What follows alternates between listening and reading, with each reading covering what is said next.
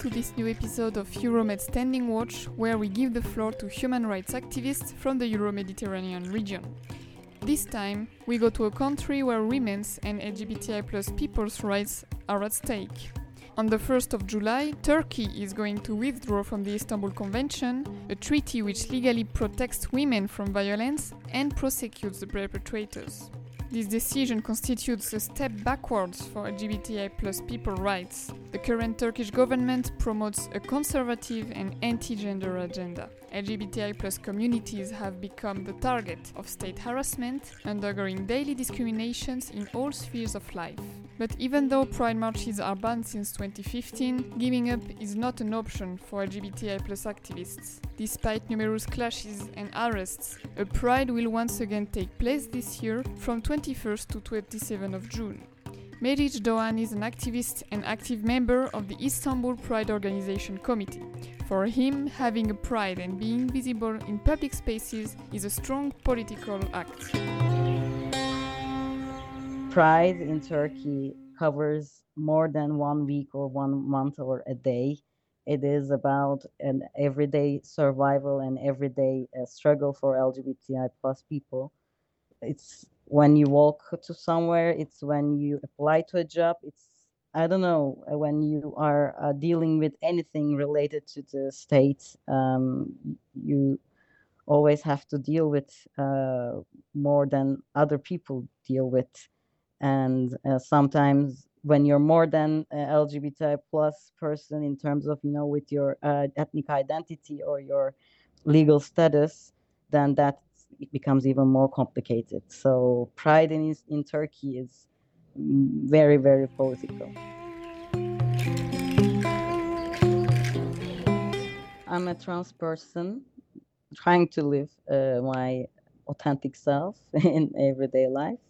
And I mean, I'm a trans masculine person, so it, it's sometimes uh, easier for me to pass or uh, to be invisible in the crowd. But for other trans people, I think, especially gender non-conforming and um, non-binary people, it is uh, quite hard to deal with all, all those um, looks and discrimination in places me too myself I, I mean i'm also non-binary and um, not planning to get uh, my id changed yet. Um, recently uh, i've been having problems in the gym uh, like um, using the which changing room to use when people look at you or people comment.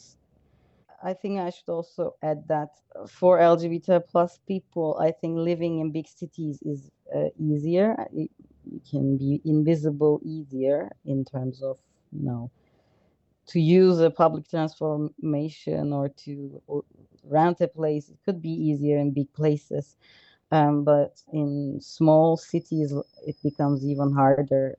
The daily struggle it becomes more pushy or oppressive on the other side, I think the politicians' stance towards LGBT plus people affects uh, how people see us as well, the public in general. I strongly believe that hatred towards LGBT plus people have increased in the last years, but there has also been uh, more politicization. Let's say um, we can now understand or see better who is with us and who stands with us and who have uh, courage to support lgbt plus rights and that shows a lot in terms of um, who to trust yeah within the politicians or ngos or any other uh, social movement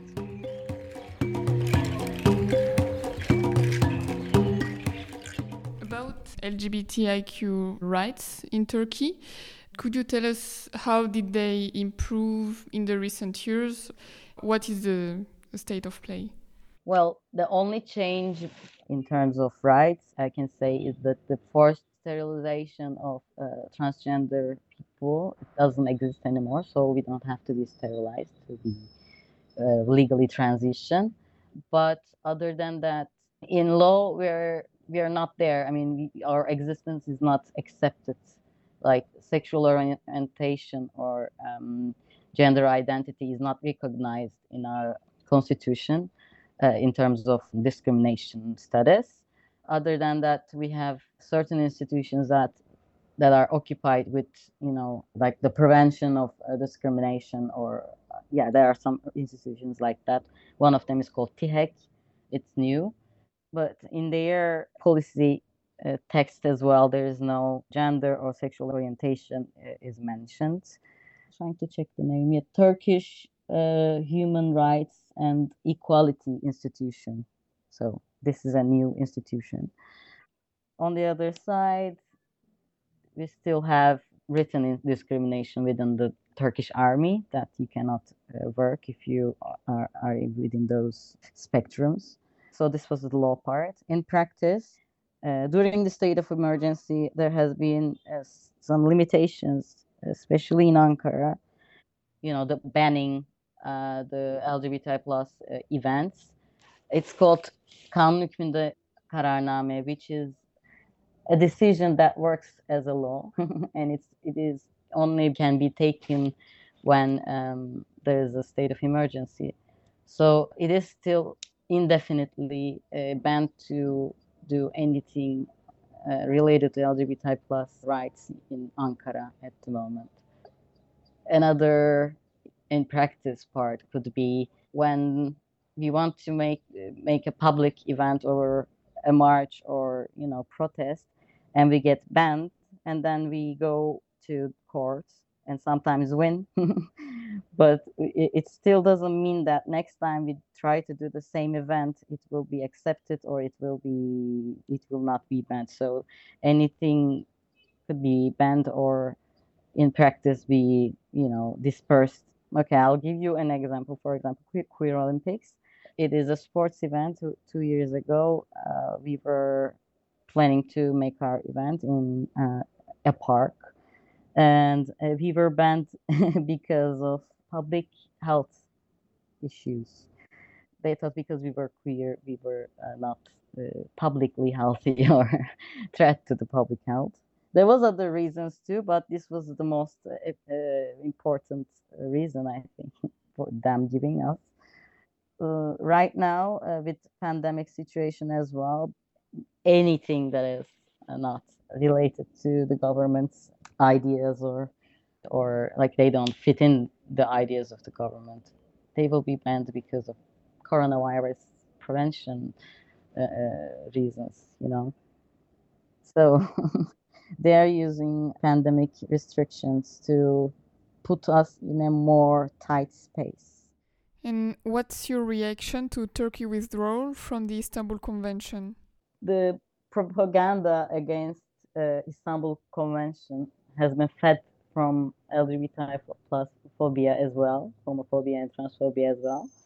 They've been saying like, yes, you think this protects women? No, it's promotes the rights of LGBTIs and they they will have so much rights you can't believe.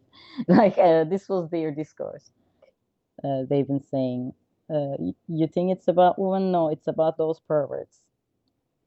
So what we're trying to say that yes, it is about us, and it should also be about us as well, because no one bothers to protect lgbti plus people when an lgbti plus child is kicked out of their home because of their gender or identity or sexual orientation. So yes, we should be part of it, and if you properly apply uh, Istanbul Convention, then there will be shelters for us. Yes, and uh, yes, if Istanbul Convention is applied, then we will be less traumatized, I think, and we will be more included in the social life and economic life. How do you um, organize this year's Pride and what risks do you run? We will be holding online events. From last year's experiences, it was also uh, online last year. We had a very good feedback in terms of how people were like able to join us from everywhere in the world and everywhere in, in Turkey. We have quite a big follower group. I mean, um, people that are looking forward to be part of Istanbul Pride Week. So I think it's also good to continue to, to do certain events in online, even one day we we don't have to do all these health measurement things.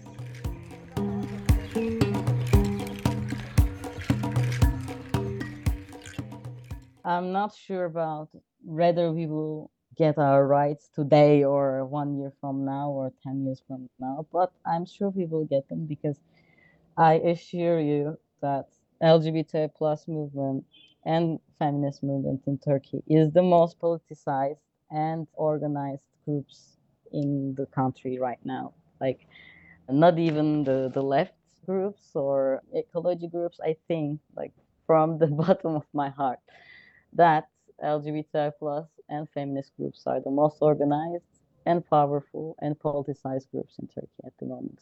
I mean, every time we get banned from something, every time there is this like a politician talks about LGBTI plus people or women in a you know harmful way, uh, I think we get even more angry and even more organized.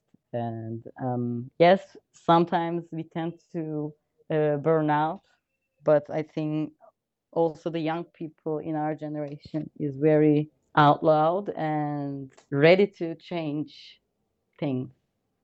I saw uh, pride marches uh, being held in Taksim, Istiklal Street, almost 100,000 people being themselves as much as they can be and being happy and loving each other, uh, being themselves. I, I don't know, it was so beautiful and it was so uh, politicized as well. I remember the first time the Pride March was attacked in 2015. And I, I also remember crying out loud that saying, This is the only day. This is my only day. Why would you take away from me? There are people, there uh, now activists that uh, haven't seen those colorful and powerful days. It's like a, you know a mythical days that we used to remember and like tell to people that how beautiful it was. And so um, i don't think we will give up in any any time because uh, the will to earn our rights and our place in uh, politics economy in education in every way life everyday life i don't think we will back up uh, anytime soon. This was the last episode of Euromed Standing Watch Season 1. Thanks for having following us. You can listen again our episodes on your favorite podcast app or on our website www.euromedrights.org. See you very soon.